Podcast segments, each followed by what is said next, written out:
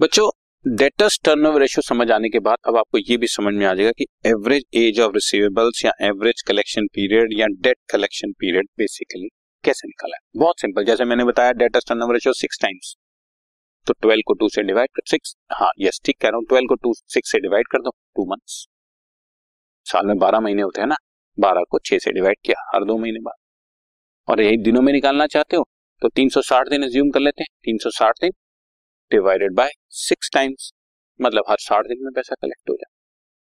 तो debt collection period या average collection period निकालने के लिए फॉर्मूला इतना ही सिंपल हो गया 365 डेज़ और 12 मंथ्स और अगर वीक्स में भी निकालना चाहो तो साल में 52 वीक्स होते हैं। Divide by debt turnover ratio जितनी ये डेट कलेक्शन पीरियड जितना छोटा होता है, पंद्रह दिन, दस दिन, एक महीना, आधा महीना, उतना बेटर माना जाता है।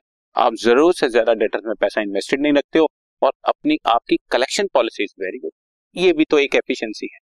अगर कोई इतना एफिशिएंटली नहीं चल रहा तो सेम टाइप का बिज़नेस करने वाला एक आदमी एक महीने में कलेक्ट कर लेता है और दूसरा आदमी उसी चीज़ को डेढ़ दो महीने में कलेक्शन करता है तो उसका पैसा अननेसेसरी ब्लॉक पड़ रहता है डेटर्स के पास।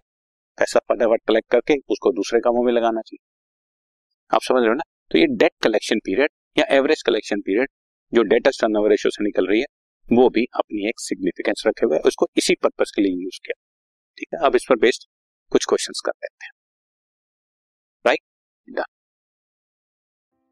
This podcast is brought you by hubhopper Shiksha Abhiyan अगर आपको ये पॉडकास्ट पसंद आया तो प्लीज़ लाइक शेयर और सब्सक्राइब करें और वीडियो क्लासेस के लिए शिक्षा अभियान के यूट्यूब चैनल पर जाएँ।